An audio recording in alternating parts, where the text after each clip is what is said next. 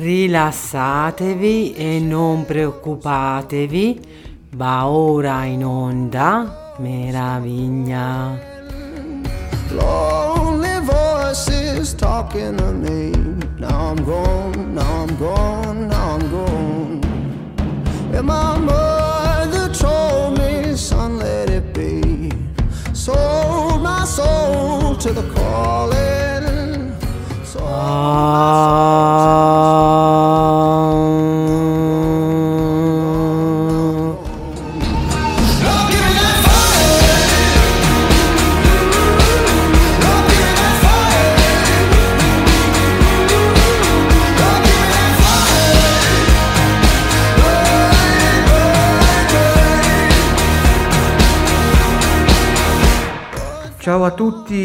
ai miei radioascoltatori e radioascoltatrici, un benvenuto cordiale a questa eh, puntata di radio. Noi siamo eh, la radio Nuvole Passeggeri, Meraviglia. I presentatori oggi saranno, saremo in tre, l'intitore del disegno, che sono io, Salvo Imprevisti e Laura Alighieri con 3L. E eh, i miei fantasmagorici registi sono Bartosz e Elena.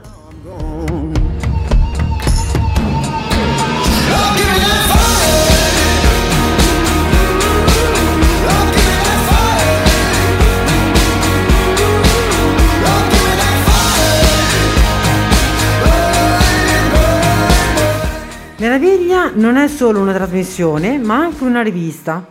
Potete quindi ascoltarci su nuvolepasseggeri.it oppure leggerci su neurodiversista.wordpress.com. Se volete comunicare con noi c'è una nostra mail ed è nuvolepasseggeri.gmail.it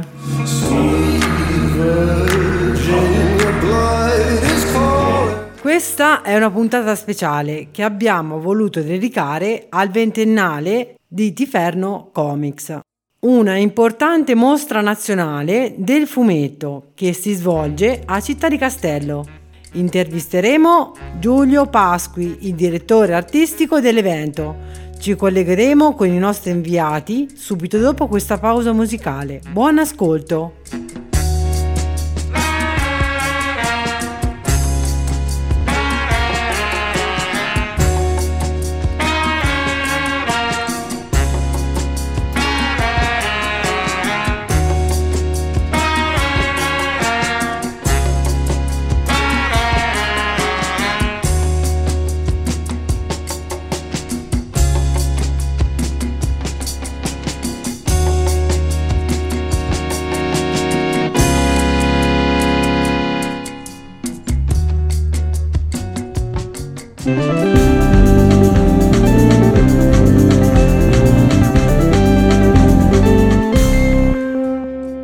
Noi siamo quelli di Meraviglia, intesi sia come web radio, trasmissione di Radio Nuvole Passeggeri, che come rivista Neurodiversista. neurodiversista. E siamo qui con tal, Giulio Pasqui, che è il direttore, Il capo direttore- mondiale. eh, no, il direttore artistico della mostra del fumetto. Io mi occupo dell'allestimento e del, del rapporto con i curatori e quindi gli autori del fumetto, i loro figli, eredi, eh, per allestire la mostra del fumetto. che compie 20 anni quest'anno. Quest'anno compie 20 anni, esatto. Quindi tu all'inizio non c'eri perché No. sei troppo giovane. Eh, avevo 10 anni all'inizio, quindi eh, non potevo. E però ci sei stato a quella prima edizione da bambino? E no, no, ancora no, ancora non ero al dentro ai fumetti, quindi più tardi ho scoperto il mondo dei fumetti, mi sono avvicinato conoscendoli, alla mostra di Paperino, Diabolic, eh, Batman e poi da ormai tre anni, quattro anni, con la mostra di Dino Battaglia, mi sono unito a questa branca di matti per cercare di mettere in moto, aiutarli ad allestire questa, questa mostra. Prego. Giulio, dico bene? Sì. Giulio, una domanda. Com'è nata l'idea, l'idea di fare un comic festival qui in Umbria? Allora, nasce tutto appunto vent'anni fa, erano un gruppo di amici che leggevano fumetti e visto che iniziavano, Lucca aveva già il loro- il- la loro mostra del fumetto, iniziavano a nascere alcune e il dottor Bellini, il nostro presidente, con Fez, Daniele e altri amici, hanno detto perché non provare anche noi, quindi hanno richiesto eh, a una mostra, era una mostra su Tex, se non ricordo male, e l'hanno chiesta in prestito e l'hanno portata qua a Città di Castello, avevano una conoscenza in comune, quindi la prima mostra è stata più piccola e in prestito diciamo. E quindi su Tex. Esatto, era su Tex. Abbiamo cominciato con Tex e siamo arrivati A Crepax. Esatto, a Crepax. Qual è l'edizione che ha avuto più successo? Allora, sicuramente eh, tanto successo ha avuto la mostra di eh, Simone Bianchi. Eh, era una mostra dedicata tutta quanta ai supereroi, quindi con i film della Marvel che sono usciti in questi anni, con anche l'attenzione dei bambini che hanno verso questi eh, personaggi, ha avuto un gran successo. Eh, però anche quest'anno stiamo riscontrando molta attenzione perché Crepax era non solo fumetto ma era anche design, pubblicità, quindi copriva più gusti eh, a livello insomma certo di una generazione un po' ormai un po' adulta, però recuperiamo sempre quella mostra mercato noi che attira sempre tanti bambini, tanti giovani. E anche i cosiddetti nerd. Esatto, esatto. Infatti se io stesso ho la spillina di Pokémon Go eh, Ma sei un film- nerd. Esatto, sì. Sei anche direttore mondiale dei nerd. Esatto, direttore mondiale dei nerd. Crepax che cosa rappresenta? Cosa vuole rappresentare? Che proprio lui? Perché proprio lui? Perché proprio lui? Eh, Per la ventesima edizione? Allora, eh, noi abbiamo fatto ne- negli anni già Ugo Pratt e Dino Battaglia. Crepax è diciamo l'ultimo di questa, ehm, di questa trilogia ehm, incredibile di artisti italiani del fumetto. Erano, sono un po' i numi tutelari eh, di, tutta- di tutto il fumetto dell'epoca italiano, quindi non potevamo non fare anche lui. E, mm, era quasi un obbligo finire questa- questo eh, tour, esatto, questo filone. Per una creazione al disegnatore basta una sigaretta o gli deve fumare il cervello? Gli deve fumare anche il cervello.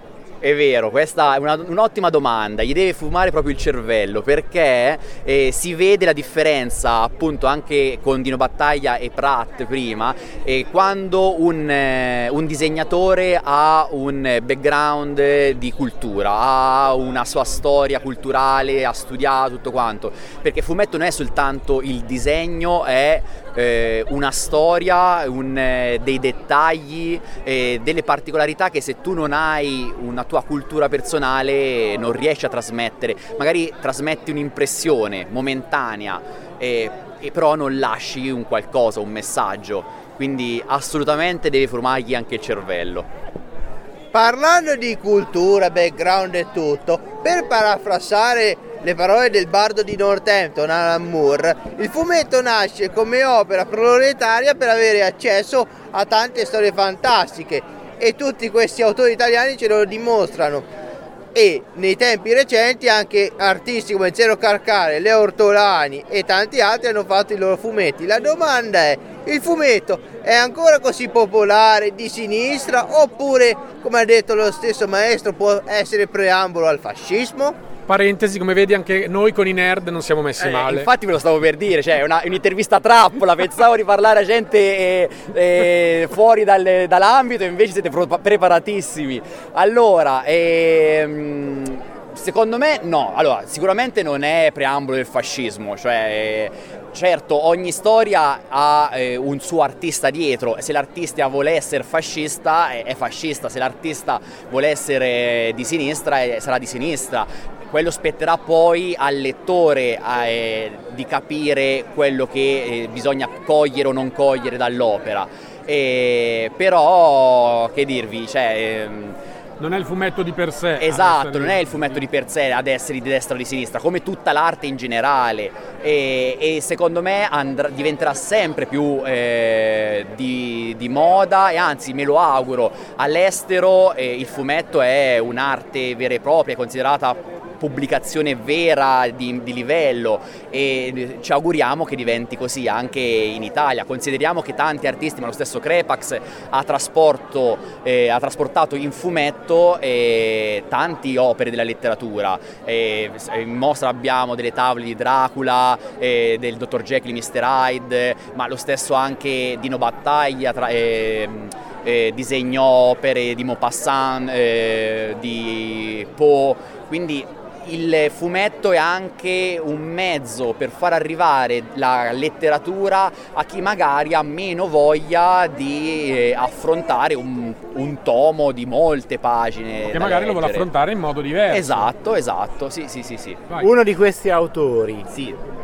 eh, è ricco o cioè, vuoi sapere se porta cioè, se è, se è, riuscito a, eh, a vendere e quindi è, ha distribuito il suo genio oppure insomma c'è problemi come tanti artisti? Allora, è un'ottima domanda. E gli, artisti che noi abbiamo portato in mostra tendenzialmente hanno avuto un grande, cioè quasi tutti hanno avuto un grande successo.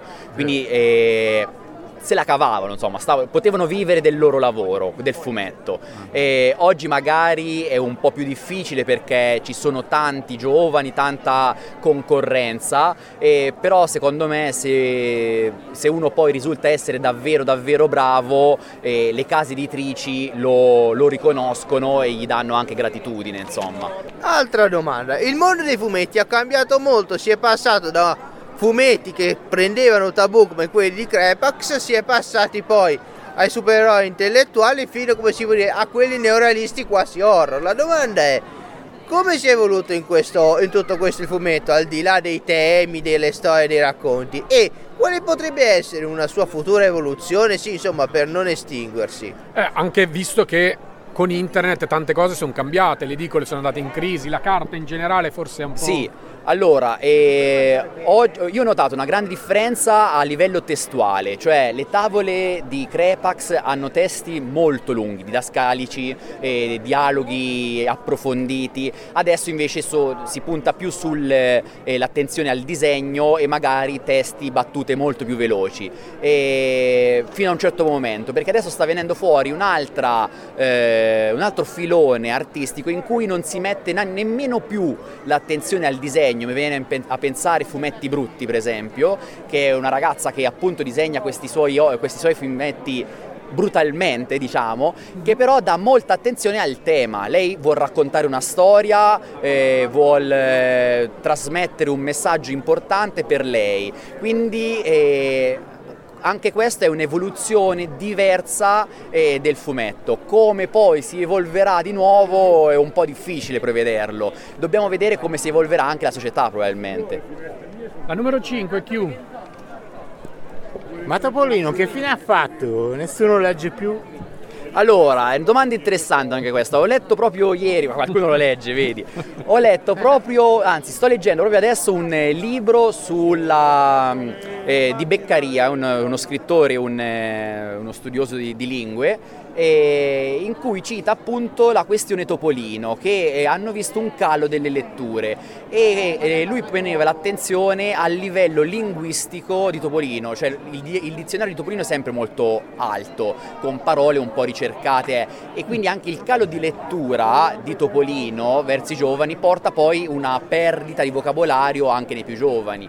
E purtroppo c'è questo, questa perdita di attenzione verso il prodotto di edicola, quindi Bonelli, Topolino, queste cose più settimanali. E, e un'attenzione più verso le graphic novel, quelle che vengono chiamate graphic novel, e, ma lo stesso problema risulta anche verso gli spillati Marvel. E, perché probabilmente bisogna ritornare ad una cultura, cioè proprio bisogna educare il bambino alla lettura di questo prodotto, ma eh, la stessa problematica eh, si vede anche nella lettura proprio in generale, nei libri, e quindi eh, spetta ai genitori riportare in mano ai bambini il fumetto, Topolino, il libro e tutto quanto.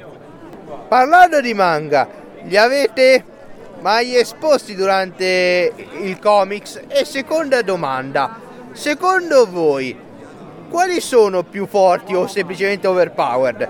I supereroi giapponesi o i supereroi americani? Allora, Meglio non l'abbiamo... Rolling Stone? Eh, esatto. allora, non abbiamo per adesso mai esposto manga e non eh, lo do come news eh, mezza promessa, non lo so, alla vostra radio. Abbiamo una mezza idea il prossimo anno di eh, esporre proprio manga, di fare una mostra di manga. Scuppone! Uno scuppone. E non vi prometto niente perché dobbiamo vedere. Purtroppo il manga è difficile portarlo in Italia perché eh, gli artisti sono tutti quanti là in Giappone. Portare qua un artista dal Giappone eh, è difficile. Vedremo cosa possiamo fare. E per la differenza chi è più forte, un manga, un supereroe manga o eh, uno Marvel eh, che ti dico, boh, sarei curioso di vedere Capitano America che combatte contro uno dei titani di Beh. Attack on Titans, chissà chi vince. Beh, c'è anche da dire che il supereroe giapponese, l'eroe giapponese deriva dalle figure mitologiche, mentre invece i supereroi occidentali derivano dal golem ebraico. Infatti Superman è stato disegnato da scrittori ebrei, se non ricordo male. Esatto, e una riflessione eh, di questo tipo venne fatta eh, due anni fa per la mostra di battaglia eh, di, Bian- di Simone Bianchi. Il nostro curatore eh, pose l'attenzione sul fatto che i supereroi americani sono un po' i santi europei, cioè eh, abbiamo i supereroi hanno il mantello come i santi, han- volano come i santi, sparano raggi dalle mani come San Francesco nelle, nelle mm, Stigmati. Esatto, nei stigmati a San- a- ad Assisi. Quindi in realtà eh, anche i supereroi, se vogliamo, per una nazione che non ha una cultura iconografica vera, eh, potrebbe, si rappresenta un po' come la loro cultura eh, iconografica patristica, come potrebbe essere la nostra dei santi. Ed è curiosa anche insomma la, la tua riflessione, in effetti è vero, cioè eh, l'attenzione Vengo- penso semmai per esempio a Naruto, la Susanoo eh, oppure Amaterasu, che sono tutte quante una tradizione eh, mitologica giapponese. Durante la pandemia, che cosa vi siete inventati? Allora, per la pandemia siamo stati molto fortunati noi, eh, perché hanno- i lockdown sono iniziati o dopo le nostre mostre e- o sono finiti prima delle nostre mostre. E per la mostra appunto di Simone Bianchi stavano chiudendo al momento. Noi abbiamo chiuso eh, ad ottobre il primo lockdown sarebbe venuto di lì a poco e, e invece la mostra successiva, quella di Serpieri, eh, erano stati riaperti i confini eh, da poco. Avevamo l'incombenza delle mascherine, il distanziamento, un'entrata e un'uscita differenti, eh, però siamo sempre riusciti fortunatamente a, a resistere, anche perché eh, la nostra mostra del fumetto e mostra mercato capitano in un periodo ancora fine estivo, insomma, inizio autunno in cui, ecco, per esempio anche oggi è una bella giornata in cui si sta bene all'aperto, fuori, tutto aperto, quindi siamo stati fortunati su questo. E chiuderei con un'ultima domanda e poi lo salutiamo e lo lasciamo andare a mangiare. Sì, sì. La doman- una domanda un po' personale. Giulio, con quali fumetti hai cominciato? E ad oggi, quali sono i fumetti che più ti hanno cambiato la vita o comunque ti hanno fatto più riflettere o emozionare? Mamma mia che domanda. Allora, eh, penso che come tutti i bambini italiani, eh, anch'io ho iniziato con Topolino, con le prime storie di Topolino e, e sono molto legato alla storia di, di Don Rosa con, e della saga dei Paperoni, di Paperon di Paperoni. Un'opera che mi piace e di cui ho anche diverse edizioni perché mi piace collezionare poi anche a me. E, e in questo momento anch'io sono un po' più eh, cercatore di graphic novel eh, perché ne- ne esistono alcune, stanno venendo fuori alcune veramente profonde e interessanti. E, e poi comunque ho sempre il mio filone di X-Men, eh, Marvel, eh, di cui sono affezionato e che continuo a seguire, che mi farà ancora spendere tanti soldi probabilmente. Quindi anche risposto alla tua domanda precedente, cioè meglio i giapponesi o gli americani? Eh, Eh, mi sa sì. che gli americani. Eh, Penso, penso, penso sia una questione di gusti, cioè alla fine mal che vada si può anche puntare sugli italiani e vincere facile, si Esatto. aiuterebbe molto l'industria. Esatto. Allora, grazie Giulia. Ah, grazie a voi, davvero è stato un piacere. Ci vediamo fra un annetto. Alla prossima mostra, sì, assolutamente. Per Radio Nuvole Passeggeri e Meraviglia è tutto. A voi linea. A voi treno.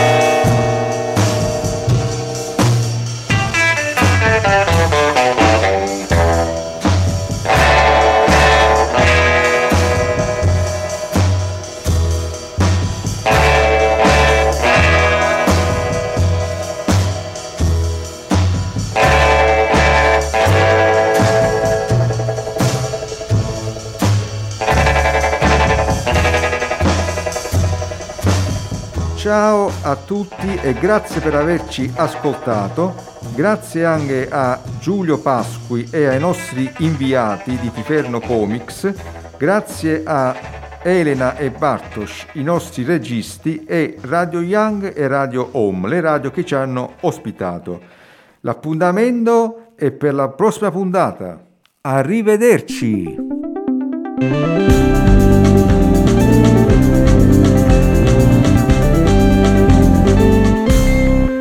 Nuvole passeggeri, la radio che ti vuole bene.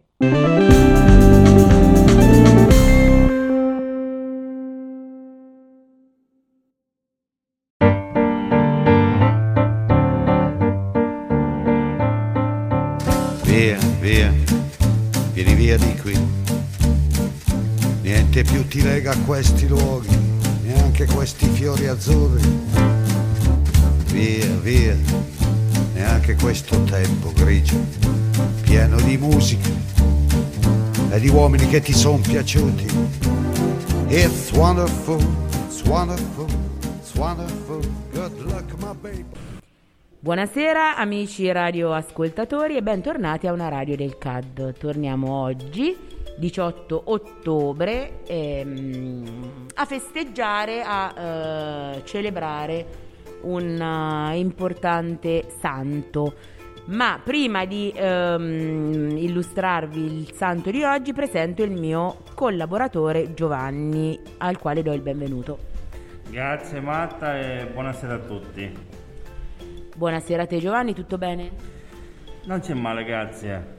Vogliamo ricordare il santo di oggi? Sì, appunto oggi si festeggia San Luca Evangelista, protettore di, di medici, artisti e notai e, e direi anche uno, uno dei quattro evangelisti. Eh, se tu mi aiuti un attimo a elencarli, Marta Giovanni, Luca e Matteo. e ne manca uno. Giovanni, Luca, Matteo Marco. e Marco. Eh, vogliamo cogliere, vogliamo con l'occasione eh, augurare buon onomastico a tutti Luca, in particolar modo a eh, qualche Luca a noi caro. Sì, io ad esempio ho un cugino che si chiama Luca e colgo l'occasione appunto per fargli gli auguri, non so se mi ascolta, ma comunque ecco lo faccio in diretta. Luca ti faccio tanti auguri di buon onomastico.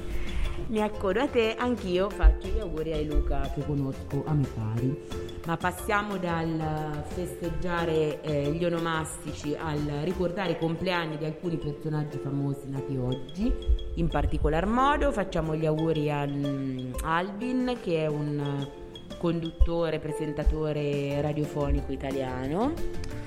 Eh sì, poi dopo c'è Jack Berry, cantante statunitense. E per finire sì, direi anche Noberto Bobbio. Perfetto. E, mm, in questa data eh, ci sono stati anche alcuni fatti curiosi o importanti che ci, ci piaceva condividere con i nostri radioascoltatori, giusto Giovanni? Certamente, ecco io inizierei con questa data, 1810, eh, in cui avvenne la fondazione della scuola La Normale di Pisa. La normale di Pisa, le vengono delle, ti vengono Giovanni delle riflessioni da fare in merito? Ma penso che sia stato un evento mh, diciamo fondamentale, direi importante a livello diciamo di istruttivo. Direi di sì. Ma andiamo avanti, ehm, passiamo, lasciamo l'Italia per trasferirci in Texas. Per l'appunto eh, nel 1954, la- appunto come hai detto tu prima, eh, in Texas la Texas Instruments eh, presenta la Regency TR1, ossia la prima radio transistor. Una radio transistor, hai idea di che cosa può, può- può significare? A me mi viene in mente una cosa transitoria. Transito, è transitata, transitata. E nel 1963 la NASA presenta il terzo gruppo di astronauti scelti per le future missioni spaziali del programma Gemini e del programma Apollo. E visto che ci siamo eh, in qualche modo trasferiti nel mondo degli astronauti, ne, ne approfittiamo per salutare la nostra Samantha Cristoforetti, Sì, ne colgo l'occasione anch'io vivamente. Che ha deciso di farsi un viaggio spaziale. Direi proprio di sì. E nel 67 la sonda spaziale sovietica Venera 4 raggiunge il pianeta Venere per misurarne l'atmosfera. Sì, un altro evento storico nel 1968. Bob Beamon, un atleta, stabilisce un record che in- nella città del Messico che è addirittura diciamo, durato per 23 anni, il quale con diciamo, un, una distanza di 8,90 metri stabilisce appunto questo, questo, questo primato, questo record. Di salto in lungo, Sì, di salto in lungo per l'appunto. 8,90 metri, eh, tantissimo. Beh, direi che non è poco. Tant'è che appunto eh, il record eh, ha retto per 23 anni. Andremo a verificare chi è che ha battuto questo record. Perché no? Nel 1969 venne rubata la natività di Caravaggio con i santi San Lorenzo e San Francesco d'Assisi. Ai ai ai, una brutta notizia. Eh, sicuramente. Io per concludere direi che nel 1975 in Italia nasce ufficialmente il FAI, il Fondo per l'Ambiente Italiano. Padre mio, non ti ucciderò. Fino a dove posso spingermi per amore? Padre mio, ho già il vestito buono.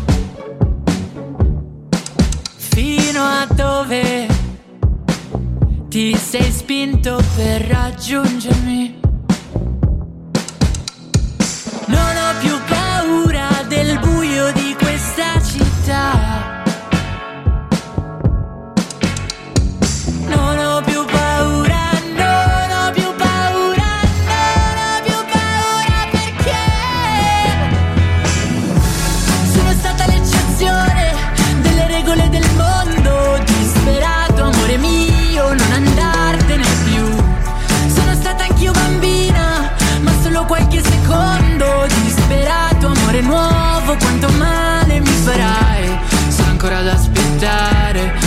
Giocattoli e pistole.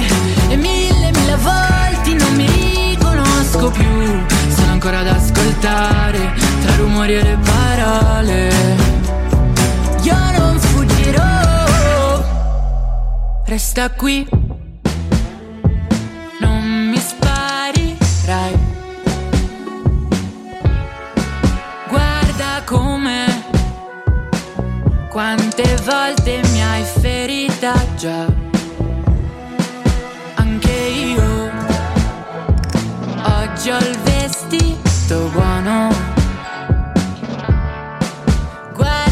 Come ho riempito il mio vuoto.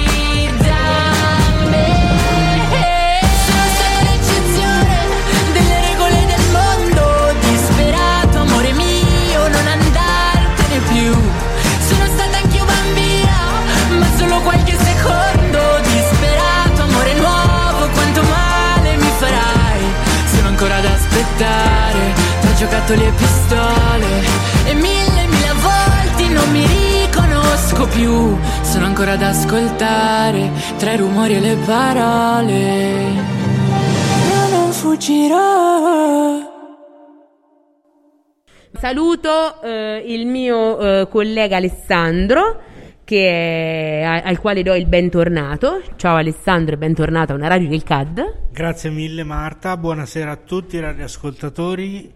E... Come stai Alessandro? Hai passato una buona estate? Sì, ho passato una bella estate, sono stato anche in vacanza, Ah, vacanze lunghe?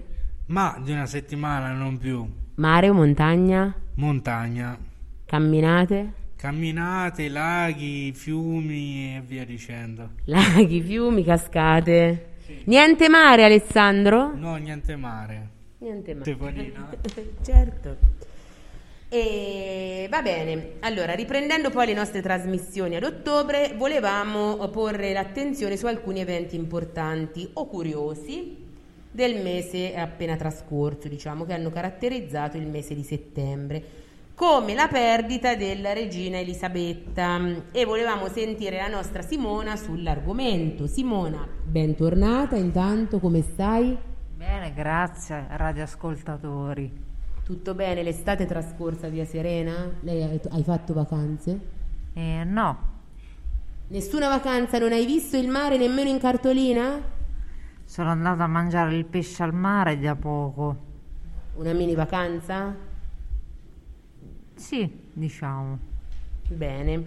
Senti, ma torniamo alla perdita della regina Elisabetta. Che effetto ti ha fatto? Anche se non sono inglese, un po' mi ha commosso. Ma eh, ti ha commosso il fatto in sé oppure mh, le lunghe celebrazioni che sono andate avanti per giorni e giorni? Io sono rimasta stupita perché credevo che la regina fosse immortale, che stesse lì imbalsamata. Sì, secondo me stava lì imbalsamata già da un bel po'. Eh, sono, anche io ho avuto questa sensazione, eh, però mh, alla fine è andata come va un po' per tutti. Ma eh, c'è qualcuno, diciamo, che era così addolorato per questa perdita che non ha potuto fare a meno di fare cosa, Alessandro? E di cosa stiamo parlando? Del- de- c'è stato qualcuno che ha sottratto un oggetto appartenuto alla, alla regina. Ah, della tavoletta del water. Ecco, Simona, che ci dice della tavoletta del water della regina? Qual è il fatto curioso? Molto semplice. A seguito di una visita della regina in un college canadese, un manutentore si trovò dove installare sul VC sul quale la regina avrebbe posato per un solo giorno le sue candide chiappe. Una volta ripartita la regina insieme alle posate e ai tovaglioli usati per il pranzo, l'uomo si riappropriò della tavoletta. Un feticcio curioso. Potremmo anche pensare di dedicare una puntata proprio eh, ai feticci. Che dice Alessandro? Potremmo farla, sarebbe di buon auspicio. Di buon auspicio. Bene. Ma a proposito di curiosità, andiamo in Sicilia, dove un prete, precisamente a Mazzara del Vallo, un prete ha celebrato la messa con la tuta da ciclista e la sciarpa arcobaleno, facendo infuriare il vescovo. Eh, come ci commenti Alessandro questa notizia? Da che parte stai? Sono dalla parte del sacerdote e apprezzo il messaggio di pace che voleva mandare. Ok, quindi anche se eh, la celebrazione è avvenuta in maniera un po' insolita, secondo noi il vescovo poteva, eh, diciamo, tenere più in considerazione quello che era l'intento del suo sacerdote. Sì, penso proprio di sì. Ok, ma ad ora passiamo a una notizia vietata ai minori di 18 anni che potrebbe far infuriare ancora di più il eh, suddetto vescovo. Ce la legge lei, Alessandro? Tir si rovescia. Tir si rovescia e perde il carico, centinaia di sexy toys e lubrificanti per strada. Lei che farebbe, Alessandro, se si trovasse in una situazione del genere? Ma mi fermerei, scenderei dalla macchina e raccoglierei qualche oggetto. E se non fosse possibile fermarsi? Eh, ci passerei sopra. Eh, passiamoci sopra. E invece la nostra Simona che farebbe se si trovasse davanti un carico di eh, sex toys mentre sta guidando la macchina? Proseguire la strada. Schiaccerebbe tutto. Sì. E quindi ci passeresti sopra anche tu. Sì.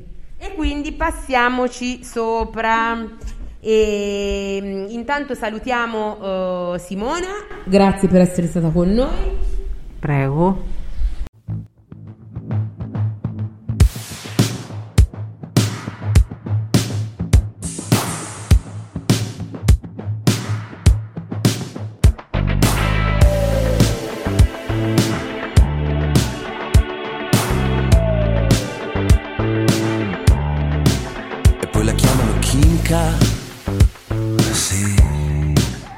Uno contro uno come gli animali.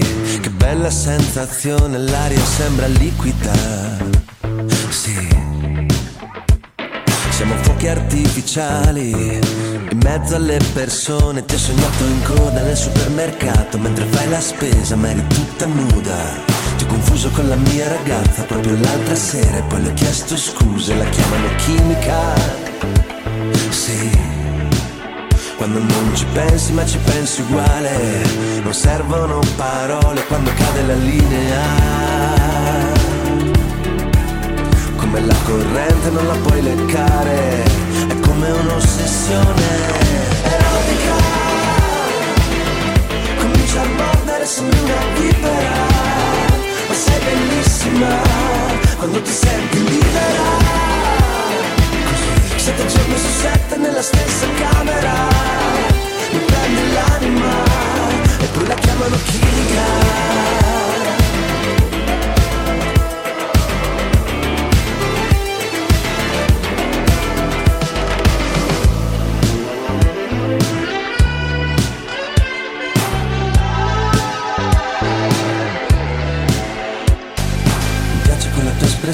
Quando siamo a cena fuori con gli amici. Quella confusione, la mia perversione quando mi sorridi, poi la chiamano chimica. Sì. Quando non ci pensi ma ci pensi uguale, non servono parole quando cade la linea. Come la corrente non la puoi leccare, è come un'ossessione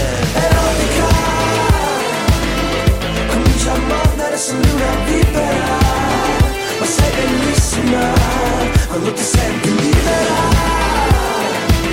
Sette giorni su sette nella stessa camera, mi prendi l'anima e poi la chiamano chimica.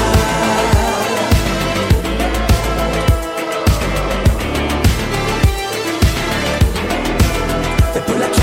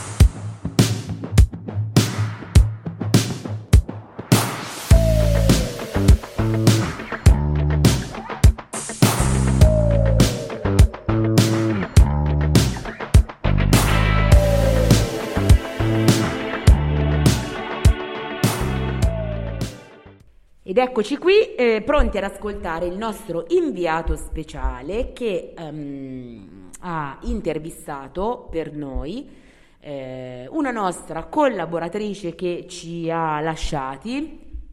Ma perché lasciati? È morta? Ma no, Alessandro, ma la nostra collaboratrice che ha finito il suo percorso, diciamo, di collaborazione appunto con noi, per cui il nostro super inviato eh, speciale ha scelto, ha deciso di intervistarla su un tema ad entrambi molto a cuore, che sta ad entrambi molto a cuore. Si E che tema è? La natura. Ah, molto bene, mi piace questo tema.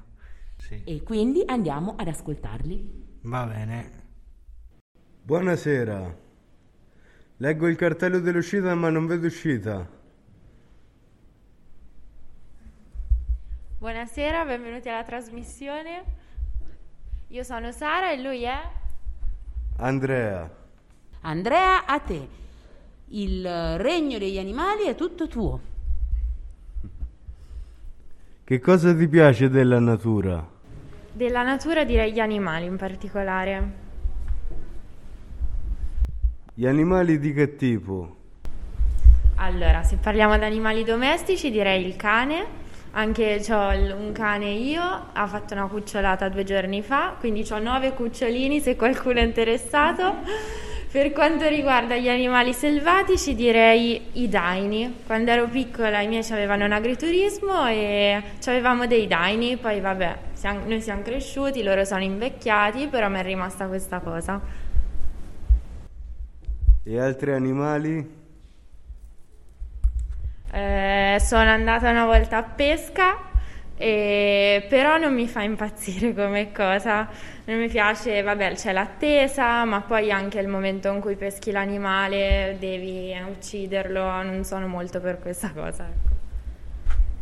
Quindi porra dell'attesa do la giunta, la mia mistone è ricca, la dose esagerata che ti spacca, H-shish. E quando assumo shish, vedo gli ultrasuoni e vedo a raggi X, vado sulla luna come ten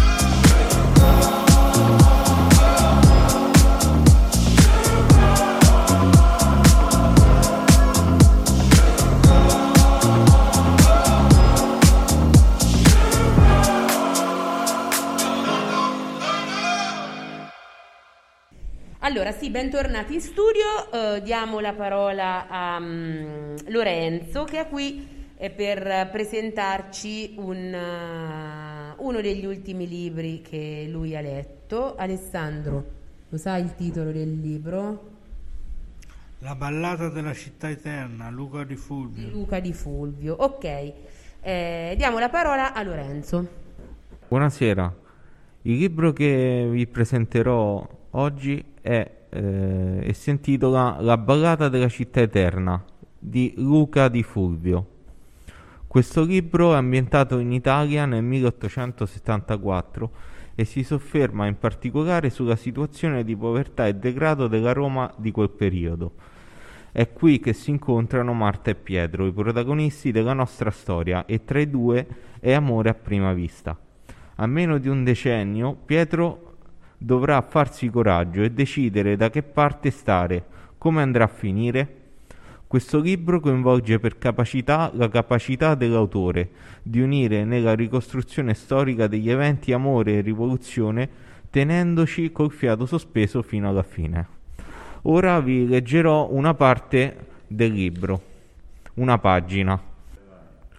Era una truppa merdosa e miserabile, magri, avvizziti, con una carnagione smunta, colore della cera. Sulla faccia, sulle mani, sulle caviglie si vedevano i segni rossi dei morsi delle cimici che infestavano le loro brande. Se non fossero stati così giovani, si sarebbe potuto dire che erano dei relitti. Invece avevano tra i 4 e i 17 anni. Erano tutti vestiti nella stessa maniera, con addosso la stessa schifosa divisa piena di rattoppi cento merdosi e miserabili ragazzini che se ne stavano allineati lungo il perimetro fangoso del cortile del Regio Istituto di San Michele Arcangelo a Orengo, tremando per il freddo, la fame, le, pala- le malattie polmonari e in quello speciale giorno anche per un'altrettanto speciale inquietudine.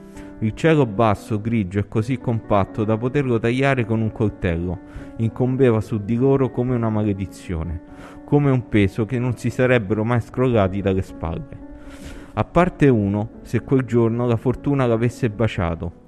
Per questo tutti loro muovevano impercettibilmente le labbra screpolate e tutti all'unisono come una cantilena senza speranza, come un rosario senza fede, con la fiacca passione di chi era cresciuto in un mondo in cui la parola fortuna non era mai stata scritta, rivolgendosi al Dio che non si era mai curato di loro, sussurravano, fa che sia io, fa che sia io, fa che sia io, fa che sia io, quell'uno dello speciale destino. In fondo all'ingresso del cortile, dove sventolava pigramente la bandiera tricolore del neonato Regno d'Italia, comparve una donna elegantissima sulla Trentina e tutti sapevano che era la contessa Silvia di Boccamara.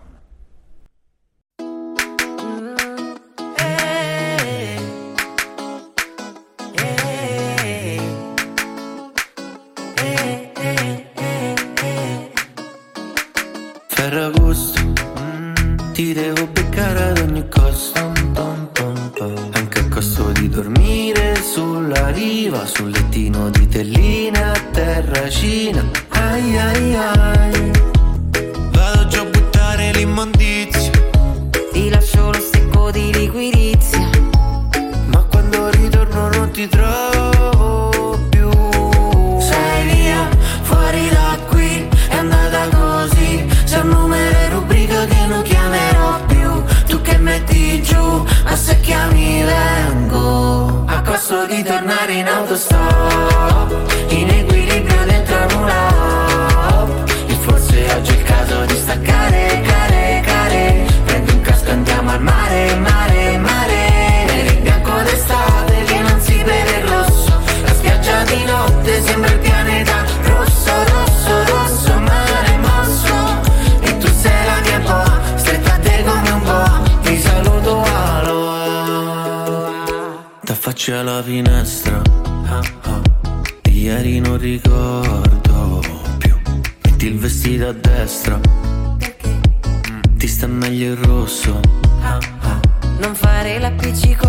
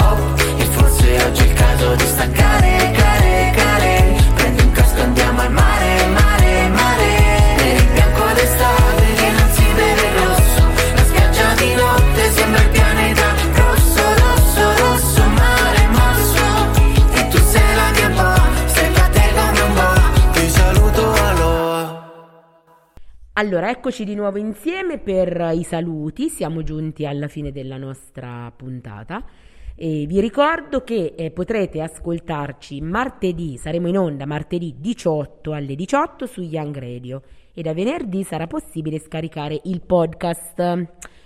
Così Giovanni potranno, o i nostri eh, amici radioascoltatori potranno ascoltarci un milione, due milioni, tre milioni di volte.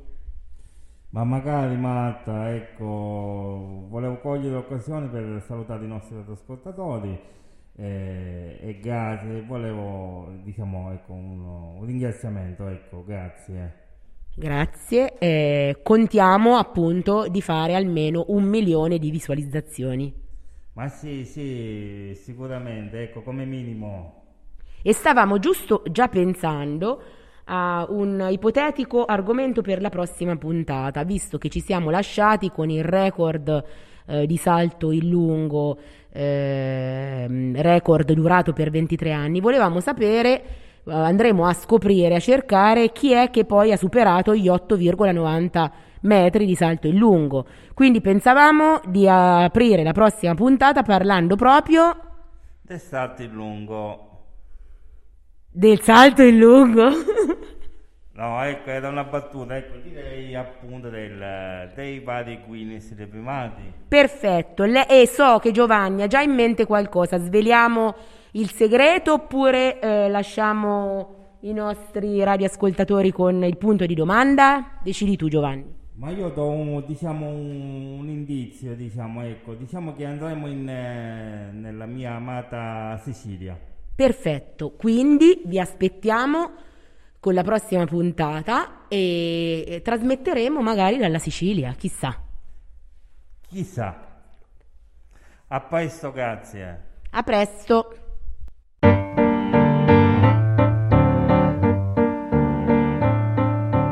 Via, via, vieni via di qui. Niente più ti lega a questi luoghi, neanche questi fiori azzurri. Via, via, neanche questo tempo grigio, pieno di musica e di uomini che ti sono piaciuti. It's wonderful, it's wonderful, it's wonderful. Good luck, my baby.